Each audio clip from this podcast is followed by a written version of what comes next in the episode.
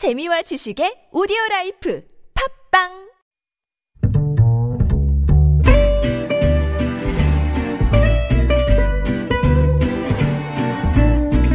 Good evening, everyone. Welcome to the evening show.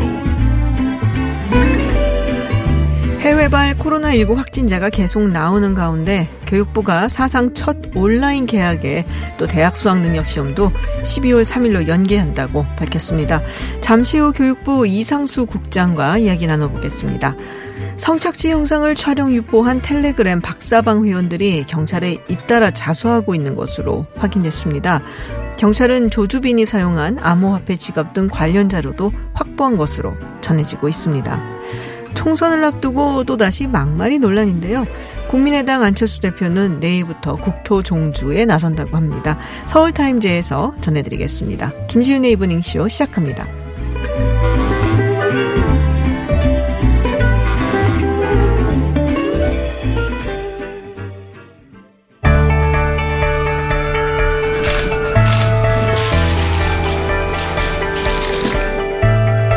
뉴스의 중심, 화제의 인물을 만나봅니다. 스포트라이트. 네, 오늘 정부가 다음 달 9일부터 고3과 중3을 시작으로 온라인 수업을 시작한다고 밝혔습니다. 이와 더불어 2021학년도 수능도 기존 11월 19일에서 12월 3일로 2주가량 미뤄지게 됐는데요. 오늘 정부 브리핑 내용과 관련해서 교육부 이상수 교육과정 정책관 연결해서 자세한 이야기 들어보겠습니다. 안녕하세요. 네, 안녕하십니까.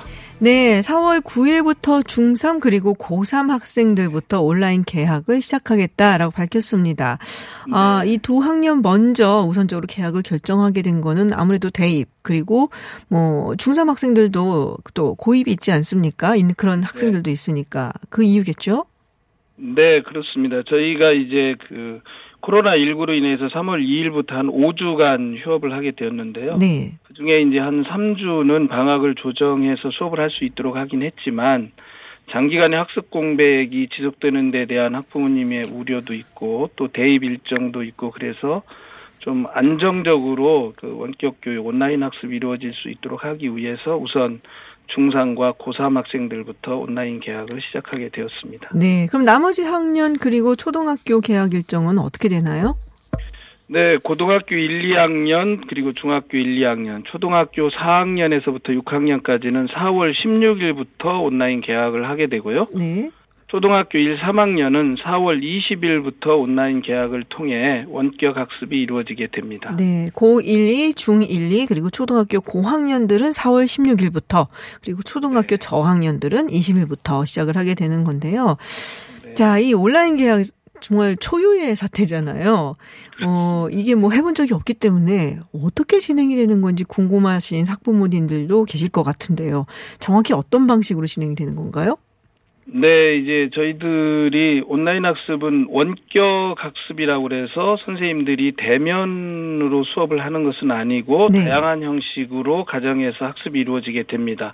우선은 쌍방향 온라인 수업을 통해서 선생님과 상호작용을 하면서 수업을 하는 경우도 있고 네. EBS 프로그램이라든가 이걸 시청하면서 학생들이 자기주도적으로 공부를 하고 선생님한테 질문도 하고 피드백하는 경우도 있고 또 뭐 책의 일정 부분을 읽고 독후감을 쓰도록 한다거나 이런 과제 제시형의 학습도 이루어지게 됩니다. 아, 그 이게 그냥 뭐 수업을 라이브 스트리밍 하듯이 쌍방향으로만 한 게 아니라 거기에다가 뭐 EBS 프로그램도 있고 또 숙제 네. 과제물 같은 것을 내게 해서 그래서 독후감도 있고 뭐 이런 네. 방식으로 되는 거군요. 네, 그렇습니다. 아, 근데 이게 사실은 이제 그런 얘기들이 많았거든요. 초등학교 저학년 같은 경우는 사실 이런 거 잘 익숙하지가 않으니까 문제가 있을 수도 있고. 그리고 이, 우리가 뭐 인터넷 강국이고 대부분의 국민들이 스마트폰이나 이런 게 있다고 하더라도 없는 사람들도 있어요, 분명히. 예. 이런 분들, 이런 학생들을 위한 지원 같은 건 어떻게 되나요? 네, 우선은 이제 초등학교 저학년의 경우는 사실 전자기기에 익숙하지 않을 수도 있고 또 오랫동안 노출되는 것은 바람직하지 않기 때문에 네. 저희가 지금 또 EBS와 협력해서 학생들이 재미있게 수업을 즐길 수 있도록 하는 그러한 방안도 있고 또 선생님께서 이제 부모님과 통화를 하면서 학생들의 안전도 체크하고 또 재미있는 어, 놀이 중심의 그런 어, 집에서 학습을 할 수 있도록 하고 시간도 좀 유연하게 해줄 생각입니다. 음. 그리고 이제 우리나라가 IT 강국이어서 대부분의 가정에서 그 스마트 기기 등을 가지고 있지만 혹시 구비하지 못한 경우에 대비해서 네. 그동안 저희들이 저소득층에 대해서는 스마트 기기나 통신비 지원을 해왔는데 이번에 그걸 더 확대하기도 하고 또 지금 어 기기가 없거나 또는 통신이 어려운 어 학생들에 대해서 저희가 신청을 받아서 어 기기를 무상으로 대여하거나 또 학교 어, 또 교육부 시도교육청이 보유하고 있는 기기를 지금 대여해 주도록 하는 제도를 시행하고 있어서 음. 원격 수업에 차질이 없도록 할 예정입니다. 근데 이런 경우도 있거든요. 자녀가 둘, 셋인 경우.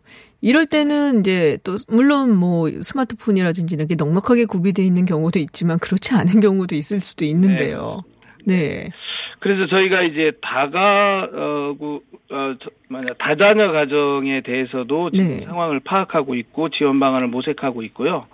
이 원격 수업은 어 정확한 쌍방향 수업이 아닌 경우는 정확한 시간대에 꼭 이루어지는 것은 아닙니다. 그래서 이제 어 오후 시간에도 가능하고 저녁 시간에도 일정 부분의 수업은 가능하기 때문에 학교 안 아, 가정 안에서 어, 적절한 시간대에 수업을 할 수 있는 방법도 저희가 고안을 해두었습니다. 음, 그럼 뭐 시간대가 좀 달라질 수도 있는 건가요? 이게 겹치지 네, 않도록?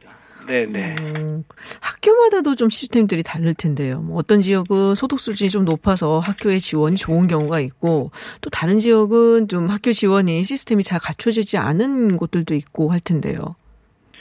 네, 그런데 이제 기본적으로 원격 지원 시스템은 저희가 이제 학교 단위별로 하는 것은 아니고요. 네. 시도교육청이나 저희가 KERIS 또는 KEDI 같은 저희 EBS 같은 저희 국가 또는 관련 기관을 통해서도 많이 이루어지고 있기 때문에 어, 학교 자체의 시스템만으로 이제 교육이 이루어지지는 않습니다. 음. 그래서 그 부분은 저희가 지금 시스템 구축 작업을 착실히 해오고 있어서 크게 무리는 없을 것으로 음. 보여집니다. 그렇군요. EBS 관련해서 여쭤보자면은 예전에 이제 EBS에서 어, 방송 그 수업을 한다고 했을 때 네. 많은 분들이 동시 접속을 했어요. 그래서 이게 네. 서버가 좀 이렇게 확정이 안 되는 바람에 들어가지 못하고 다운되는 경우가 있었거든요. 기억을 하실지 네. 모르겠는데 네. 그거는 확정이 되고 어떻게 잘 보완이 됐나요, 지금은? 아, 네. 지금 저희들이 교육부하고 시도교육청도 예산 지원을 하고 네. 또 EBS도 적극 협조를 해서 어, 동시 접속이 가능하도록 저희가 서버 확충을 현재 해둔 상태이고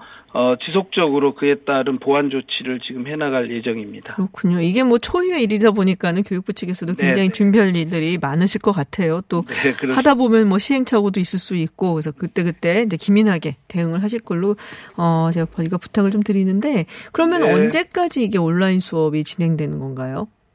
어, 저희들은 이제 온라인 수업은 저희들이 보면은 그 학교 안에 몇 가지 그 등교 수업이 가능한 저희 네. 기준들을 좀 가지고 있습니다. 예컨대 확진자의 발생 추이라든가 네네. 감염병을 어느 정도 사회적으로 통제 가능성이 있는지 학교가 방역 등 개학의 준비가 돼 있는지 등을 종합적으로 고려하고 그 상황들에 대해서 전문가들 또는 저희 질병관리본부 또 시도 교육감님들과 협의를 해서 어, 계약의 시기를 정하게 되는데 어, 저희들이 가능하다면 지금은 그런 상황들 추이를 보면서 결정을 하지만 어, 현재로서는 좀 등교해서 중간고사를 볼 수 있는 시기 안에 최대한 빨리 이제 종속되기를 바라면서 어, 현재 어, 원격 학습을 진행하고 있습니다. 확진자 추이 말씀을 하셨는데 그럼 어느 정도 나와야지 아 이 정도면 아이들이 계약해서 학교에 가도 안전하겠다 뭐 이런 기준이 있나요?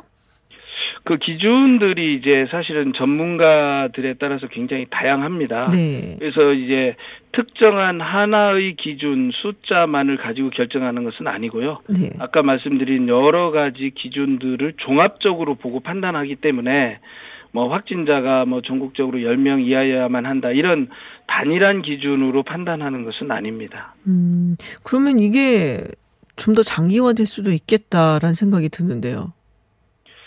글쎄요, 저희들도 이제 현재까지로는 3월에는 4월 정도 안에 끝나기를 바라는 마음으로 이제 휴업의 연장 조치를 해왔었는데, 네. 어, 국내적으로는 사회적 거리두기를 통해서 어느 정도 국내 의 확진자의 그 확산 속도는 많이 줄어들고 있고 그렇게 보여지는데, 최근에 이제, 어, 전 세계적인 상황이 녹록치가 않아서 저희들도 좀 우려는 되지만, 어, 국내에서 어, 사회적 거리두기를 좀 더 확실하게 진행하고 해 간다면 조기 종식되기를 희망하고 있습니다. 네, 지금 수능도 2주 연기가 됐습니다. 어, 네. 그리고 뭐 그러면은 이제 전체적으로 대학 입시 일정도 좀 연기가 될 수밖에 없지 않나 싶은데 뭐 데드라인이라든지 마감일 뭐 이런 게 있지 않습니까? 네, 네. 이제 오늘 발표된 내용으로는 저희가 수능을 2주 연기해서 12월 3일에 보기로 했고요. 네. 그 수능 일정에 따라서 수시 정시 모집의 일정도 다 연계되어 있습니다. 그래서 대입 전형이 일정 정도는 변경되어야 되고 원래 대입 전형은 대교협하고 전문대 교협에서 어, 구체적인 안을 만들도록 했, 어, 하기 때문에 교육부가 수능 시행일의 변경에 맞추어서 대입 전형 전반을 이제 조정하도록 요청을 했고 네. 어, 4월 중에 대입 전형 일정을 발표할 것으로 알고 있습니다. 그렇군요. 지금 많은 질문 올라오는 것 중에 그 아까 제가 한번 질문을 드리긴 했었어요. 자녀가 네. 이제 두명 이상인 경우 컴퓨터는 한 대밖에 없고 그러면은 네. 우리가 태블릿 PC라든지 아니면은 스마트폰이라든지 이런 걸로도 사실은 보는 게 가능한 거죠. 네네, 그렇죠. 그러면은 자녀 한 명은 컴퓨터로 보고 다른 자녀 한 명은 태블릿 PC나 뭐 스마트폰으로 본다든지 뭐 이런 식으로. 네네. 음, 그럼 시간도 약간 좀 조절을 한다고 하셨는데 이게 또 뭐 어느 학년에 걸릴지 모르기 때문에 그거는 네. 사실은 뭐 크게 영향은 없을 것 같습니다만 어쨌든 어, 다자녀의 가구인 경우에는 뭐 컴퓨터가 하나 있고 스마트폰이 하나 있고 이렇게는 갖춰놔야 되는 뭐 이런 상황이 된 것 같습니다. 맞습니까? 음, 네, 뭐 그렇다고 볼 수도 있는데 아까 네. 말씀드린 것처럼 이제 그 반드시 그 스마트 기기를 사용해서 특정한 시간대에 하는 수업만 있는 것은 아니고요. 네. 과제 제시형 같은 경우는 어, 저희가 LMS 시스템이나 학교 홈페이지나 또는 학생들의 스마트 기기로 통신으로 과제를 제시해 주면 그 과제를 학생이 수행하는 시간은 어, 저희가 시간표를 짜서 이제 이 시간대에 학교 정규 수업처럼 해보라고는 하지만 그런 과제형 수업이나 이런 것들은 본인이 당일날 평일 평 어, 편리한 시간대에 수업을 할 수 있기 때문에 기기를 늘 손에 들고 수업하는 아, 학습하는 구조는 아니다 이렇게 볼 음, 수도 음. 그래도 쌍방향 수업이 있으니까 어쨌든 그렇죠. 쌍방향 수업을 있잖아요, 할 경우에는 이제 네. 기기를 가지고 해야 됩니다. 네, 그렇군요. 자, 지금 어린이집 그리고 유치원 같은 경우는 이제 무기한 연기 결정을 내리셨단 말이에요. 네, 뭐 이런 결정을 내린 배경이 좀 있을 것 같은데요. 네, 유치원이나 어린이집은 이제 유아이기 때문에 네. 우리 유아들의 발달 단계나 또는 그 유아 교육은 요즘에 이제 놀이 중심 교육 과정을 운영하도록 하고 있는데 그러면 이제 어그그 그 놀이 중심 교육 같은 경우에 에, 저희들이 온라인으로 하는데 좀 한계가 있는 그렇겠죠. 부분이고 네. 예 여러 가지를 고려해서 저희가 계약을 온라인 계약도 좀 곤란한 부분이 있고 또 너무 어린 아이들이 이런 스마트 기기에 노출될 수 있는 오래 노출되는 것에 대한 우려 이런 것들을 종합적으로 고려했다고 보시면 되겠습니다. 음, 그렇군요. 자, 이제 긴급 돌봄 서비스를 이제 연기를 하겠다, 연장하겠다라는 방침인데요. 이게 유치원하고 어린이집이 너무 이제 개원이 계속 연기가 되니까 어, 네. 처음엔 신청률이 좀 저조하다는 얘기가 있었거든요. 최근에는 어떻습니까? 네. 지금 이제 긴급 돌봄의 참여율은 조금씩 올라가고 있는데요. 네.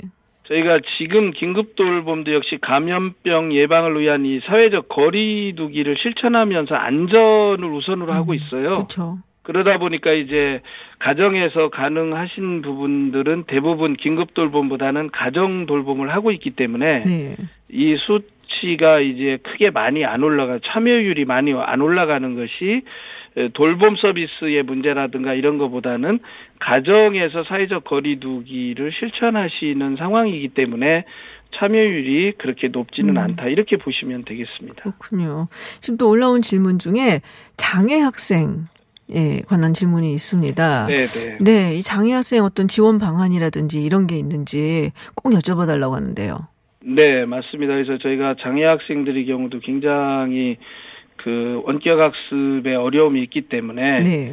수화라든가 이런 것을 통해서 지원을 하기 하고 또 이제 이 어, 특수 담당 선생님들이 다양한 방식의 그 원격 학습을 위한 준비를 하고 있습니다. 더불어서 어, 기본적으로 선생님들이 돌봐야 되는 경우들도 있고, 네. 어, 가정에서 직접 대면으로 좀 어, 가르쳐 주는 것도 필요하기 때문에 그런 안전이 담보되는 범위 안에서 지금 순회에서 가정방문 교육도 하는 것을 현재 저희들이 적극 검토하고 있습니다. 아, 순회에서 가정방문 교육을 하는 경우도 지금 전 검토를 네. 하고 계시고, 어, 뭐 수화 학습이라든지 뭐 네. 이런 여러 가지 좀 그 장애 학생들을 위한 좀 맞춤형 그런 네, 교육 방식을 생각을 하고 계시다.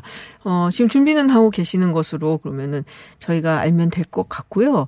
자, 네. 수능 이야기 잠깐 해보자면은 이제 고3 학생들이 진짜 불쌍해요. 이번 학년 학생들이. 이, 제가 몰랐는데, 어, 저희 친구가 고3 아들을 두고 있어서 얘기를 해주는데, 네, 네.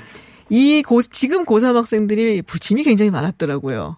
그 입시 제도가 계속 바뀔 때마다 항상 걸리는 학생들이어서 네. 근데 하필 또 이번에 코로나 19 때문에 굉장히 힘들어졌습니다. 네. 자, 아무래도 지금 5주를 학교를 뺐단 말이에요. 그렇게 네. 되면은 이 학생들이 재수생에 비해서 상대적으로 불리하다 이런 얘기가 나오고 있는데 네. 뭐 어떻게 뭐 수능 난이도를 좀 조절해 달라는 얘기도 있는 것 같고 어, 뭐 어떻습니까? 사실 이게 교육부에서 알아서 막 할 수 있는 방안은 아니긴 한데요.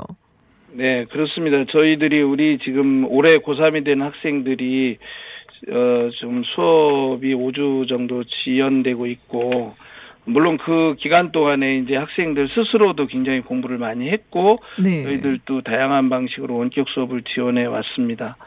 어, 그래서, 어, 뭐, 재수생들하고의 어떤 일정 부분의 대입의 경쟁 관계에서는 불리함이 없도록 저희들도 여러 가지 예, 고민을 하고 있습니다. 다만 수능 난이도 문제는 저희가 이제 한국교육과정 평가원이 출제를 하면서 그 난이도도 살펴보게 되는데 오늘 이제 수능 어 평가원의 수능 담당하시는 분이 답변하시기로는 어, 수능 난이도는 예년 수능 난이도 수준을 유지하는 것이 현재까지는 기본 방침으로 그렇게 답변을 했고요. 어, 한국교육과정평가원에서 6월, 9월에 모의평가를 보게 됩니다. 네. 이 모의평가를 통해서 올해 학생들이 어느 정도 그 모의 문제에 대해서 답변을 하는지 등을 살펴보면서 올해 수능의 적정 난이도를 유지할 것으로 그렇게 알고 있습니다. 네. 저희가 지금 질문들이 굉장히 많으셔서 시간은 다 됐고 그래서 제가 한번 정리를 해볼게요. 그래서 네. 어 우리 이상수 정책관님께서 들으시고 아 그거 아니다 싶으면은 정정을 해주시길 부탁을 드릴게요. 네, 네.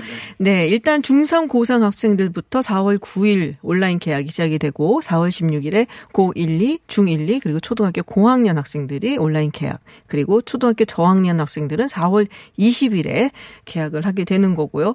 이제 언제 정말로 학교에 갈지는 아직은 정해진 바가 없고 이게 이제 또 상황을 보고 전문가들의 의견을 듣고 진행을 하실 계획이시고요. 네. 아, 그리고 지금 이제 온라인 수업이기 때문에 스마트 기기가 있어야 되는 상황이잖아요. 컴퓨터라든지 네. 스마트폰, 태블릿 PC.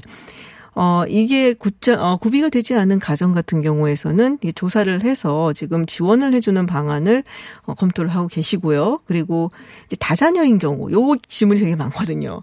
뭐 자녀가 둘 이상인 경우, 일단은 컴퓨터 한 대, 그리고 스마트 기기가 한 대가 있어야 되는 거죠. 스마트폰이라든지 태블릿 PC라든지.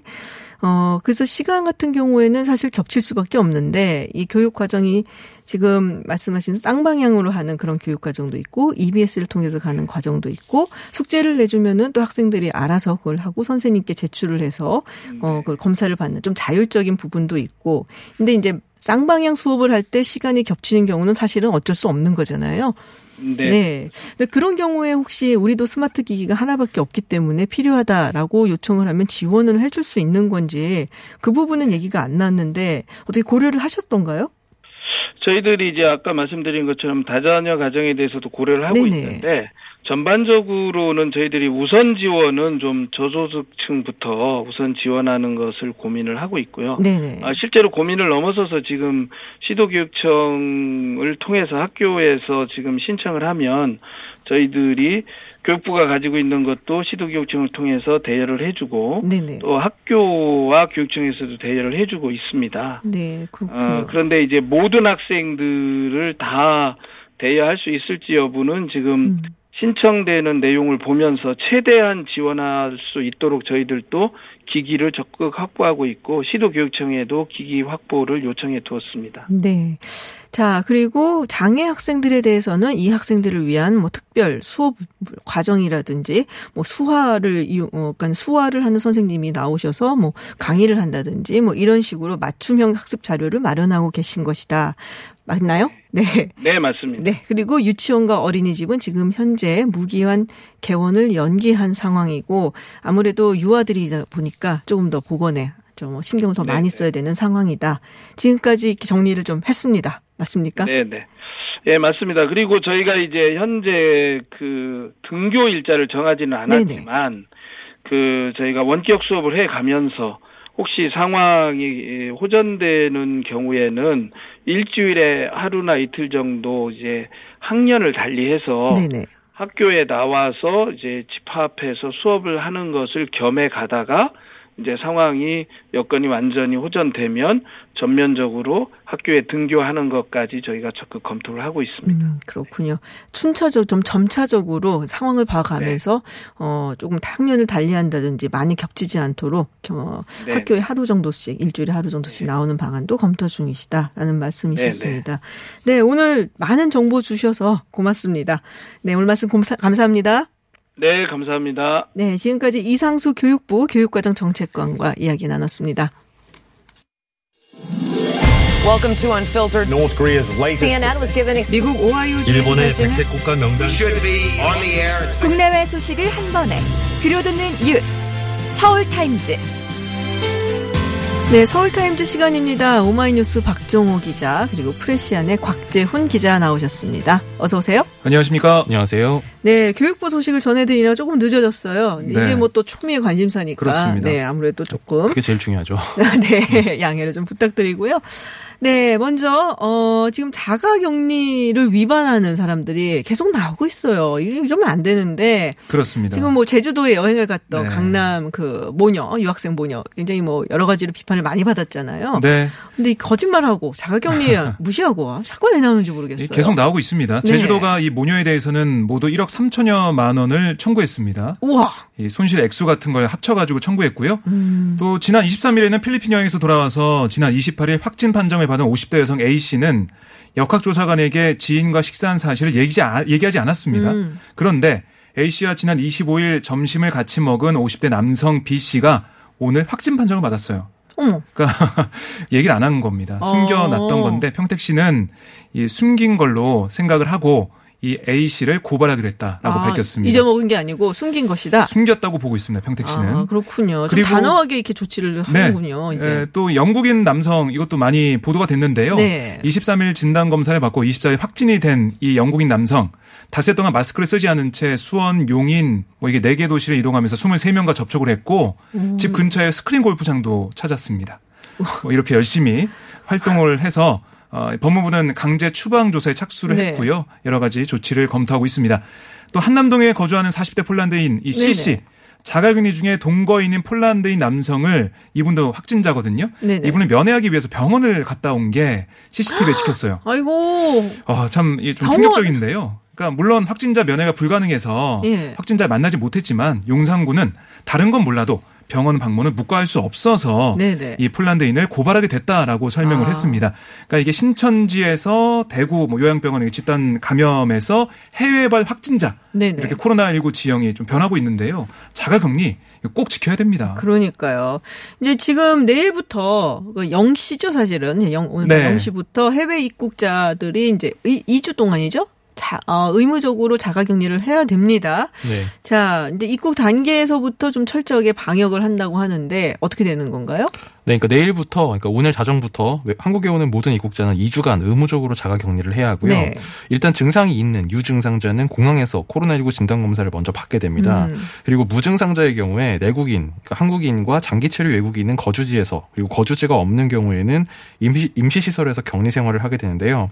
이 격리 시설 이용에 따른 하루 10만 원 안팎 비용은 본인이 부담하게 됩니다. 네네. 그리고 일반적 경우와 달리 해외 입국자가 자가 격리를 할 때는 국적을 불문하고 생활비도 지원하지 않습니다. 음. 정부는 우선 9개 임시 검사 시설 1,600시를 이 단기 체류 외국인 격리에 활용할 방침인데요. 이후에 필요하면 확충한다는 계획입니다. 지금 입국자들은 공항에서 정부가 만든 이 자가격리 안전보호 앱이라는 이 휴대폰 애플리케이션이 있거든요. 요거를 통해서 이제 지방자치단체로부터 그 동선 이런 걸 관리를 받게 네. 되고요. 네. 지금 감염병 예방법 개정에 따라서 자가격리 수칙 위반자에 대한 처벌이 강화가 됩니다. 그러니까 지금부터는 음. 300, 아, 지금까지는 300만 원 이하 벌금 부과 조항만 있었는데 오는 5일부터는 1년 이하 징역 또는 1000만 원 이하 벌금까지 받을 수 있도록 돼 있습니다. 어, 이게 높아졌네요. 네. 네. 좀 많이 더 조심하라는 경고의 네. 메시지가 아닌가라는 생각이 좀 듭니다. 자, 지금 재난지원금 이게 또 얘기가 계속 나오고 그렇습니다. 있어요. 네, 소득 하위 70% 가구에 대해서 100만 원을 지급하기로 했는데 상그러니까 쉽게 말하면 상위 30%는 못 받는 거죠. 그렇습니다. 네. 근데 이게 참 헷갈립니다. 구체적인 음. 지급 기준이 정확히 나오지가 않았어요. 그래서 오늘 김광립 보건복지부 차관이 정례 브리핑을 할때 네. 질문이 있었는데요. 거기서 김 차관의 말 들어보면 합리성과 신속성 이 두 가지 기준으로 정리가 됩니다. 그러니까 이 지급 대상의 경제적인 능력을 반영하는 합리성을 담보하고 네. 또 시급 사항 점을 고려해서 실행이 단기간 내에 이뤄질 수 있게 만들어야 한다. 이걸 보고 있다는 건데요. 그러니까 건강보험료를 기준으로 하면 신속하게 집행할 수 있습니다.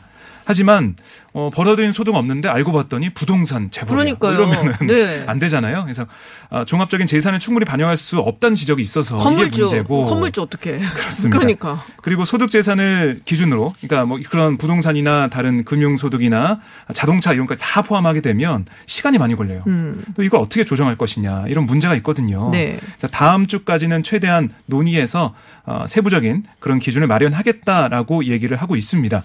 근데 우선은 오늘 구윤철 기재부 2차관이 밝힌 걸 보면 이게 중위소득의 150%를 보면 된다고 해요. 그 기준으로. 네. 그래서 1인 가구 기준 263만 원 정도, 2인 가구는 448만 원, 3인 가구는 580만 원, 4인 가구는 712만 원 그 이하의 아, 가구당 소득이면 아, 이 지원금을 받을 수 있다라고 얘기를 하고 있습니다. 우선은 음, 본인이 근데 알아봐야 되는 거잖아요. 그렇습니다. 어, 알려주는 건 아니고 그러니까 알아서 주는 것도 아니고. 그러니까 어제 그래서 복지 포탈이죠. 복지부 포탈이죠. 네. 복지로에 많은 분들이 가서 조회를 해봤습니다. 음. 건강보험료 관련해서.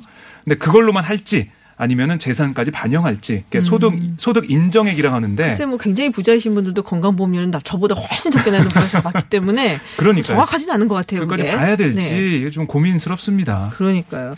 자 지금 이게 근데 아무래도 재원이 좀 부담스럽잖아요. 그래서 그렇죠. 정부 측에서 지자체에서 한 20% 부담을 하는 걸로 원칙을 발표를 했는데 지자체에서는 또 난색을 표하고 있다. 네. 네. 일단 중앙 정부에서는 오늘 문재인 대통령부터 이제 그 긴급 구조조정 이제 네 회출을 좀 예산을 아껴 쓰는 거를 당부를 했습니다. 문 대통령이 오늘 2차 추경 편성에서 나라비 최소화하기 위해서는 지출 구조조정이 불가피하다. 어느 부처도 예외일 수 없다. 솔선수범해 달라 이런 메시지를 냈는데요. 근데 지금 일부 지자체 뭐 예를 들면 특히 부산시 같은 경우에는 20%이 분담하는 게 좀 부담스럽다. 어렵다. 음. 전에 국비로 좀 해주면 안 되겠냐. 음. 이제 이런 입장을 그 표명을 하고 있습니다. 지금 부산시에 따르면 부산에는 지금 149만 9천여 가구 중에 한 117만여 가구가 이 지급 기준에 해당이 되는데요. 이제 그랬을 경우에 부산에서 예산이 한 7,251억 원 정도가 필요한데 네. 이제 부산시는 긴급재난지원금을 주는 입장에는 동의를 하는데 이게 20% 분담은 좀 부담스러워서 이것은 이제 그 상당수 국민을 대상으로 하는 지원금인 만큼 중앙정부에서 추진하는 게 바람직하다. 국비로 음. 지원해달라 이런 입장입니다. 부산시는 그래도 좀 여유가 있을 편인데도 저렇게 얘기를 하고 있는데 지자체 중에 정말 여유가 없는 곳들도 네. 꽤 많거든요. 그러니까요. 네. 그러니까 부산시도 각 구청에다가 음. 좀 부담을 해주면 안 되겠냐 또 얘기를 네네네. 하고 있더라고요. 근데 구청은 우리도 돈이 없다 그러고 있고 음. 이 문제는 중앙정부 좀 한 번은 봐야 될 것으로 보입니다. 있어도 없다고 하는 게 사실은 네, 보통은 예, 그런 경우긴 한데요. 자, 텔레그램 박사방에 참여했던 유료 회원 3명이 자수를 했다는 소식이 있습니다. 네, 네. 이 조주빈이 구속된 이후에도 관련 수사가 이어지자 유료회원 3명이 스스로 자수 의사를 밝힌 것으로 전해지고 있는데요. 일부는 경찰 조사까지 마친 것으로 알려지고 있습니다. 이게 지난 27일이죠. 박사방에 가담한 것으로 추정되는 40대 남성이 극단적인 선택한 그런 일도 있었는데요. 아, 경찰은 어쨌든 자수 여부와 상관없이 대화방에 참여해 조 씨의 범행을 돕는 등의 불법 행위에 가담한 이들에게 책임을 물어 처벌하겠다 라는 음. 얘기를 좀 하고 있습니다. 그리고 이용표 서울지방경찰청장도 어, 경찰 수사와 별도로 가담자들이 스스로 자수해서 사건의 시체를 밝히는데 협조하고 자신들의 불법 행위에 아, 상응한 처벌을 받는 게 피해자와 국민에 대한 최소한의 도리다라고 얘기하고 있으니까요. 뭐 자수한 게 참작은 되겠지만 뭐 수사가 미진하게 되거나 그런 일은 없을 걸로 보입니다. 네. 근데 경찰이 지금 박사방 그 뭐랄까 시, 그러니까 피해자 피해자라고 해야겠죠. 20명의 아, 신원을 확보를 네. 했는데 절반이 아동 청소년이다. 뭐 알고 있던 바이긴 하지만 또 확인을 하니까 굉장히 충격적이네요. 네, 씁쓸하죠. 이제 네. 서울중앙지검 디지털 성범죄 특별수사 이 테스크포스에서 경찰 송치 기록을 검토하면서 이 세 차례에 걸쳐서 이 조주빈을 조사하는 과정에서 피해자 20명의 인적 사항이 특정이 됐다고 합니다. 그래서 앞서 경찰은 이 피해자가 74명, 그 가운데 네. 미성년자가 16명이라고 밝힌 바가 있는데 이 보강 수사 과정에서 피해자 20여 명의 신원을 확인을 했는데 이제 기본적으로 성폭력 범죄에서 피해자 조사는 중복해서 안 하는 하는 게 원칙이기 때문에 경찰에서 확인한 내용으로 조사를 하는 거라서 뭐 검찰에서 추가로 조사를 하거나 이제 현재로선 음. 그럴 것 같지는 않습니다. 그래서 확인된 피해 내용을 중심으로 이 주 조주빈에게 범행 과정 또 경위를 지금 확인을 하고 있는데요. 뭐 그 수사 결과 아르바이트 등을 미끼로 온라인에서 알게 된 이 미성년자 피해자들을 유인해서 얼굴이 나오는 사진을 받아내서 이것을 빌미로 뭐 협박하고 그 촬영 그 동영상을 찍도록 이제 협박을 해서 그렇게 받아낸 것을 이 박사방을 통해 네. 이렇게 그 유포한 걸로 지금 조사가 되고 있습니다. 근데 가해자들은 또 좀 연령대가 있는 남성들이 많다라는 뭐 루머긴 루머인데 네. 네, 그런 얘기가 돌고 있어서 참 네. 굉장히 어 씁쓸하고 속상하고 네. 가슴이 아프고 어, 누군지 좀 알고 싶고 그렇다고 해서 제가 뭐 찾아가는 건 아니지만 찾아갈 수도 있고 네 그렇습니다. 아니 뭐 일단 네. 그 보면 그 대가로 돈을 냈다는 사람들 보면 뭐 몇십에서 몇백 정도라고 하는데 그 정도 자금을 끌어올 수 있는 사람들일 거 네, 아니에요. 네, 그렇죠. 네. 자, 그래도 짧게 정치 소식 하나만 하죠.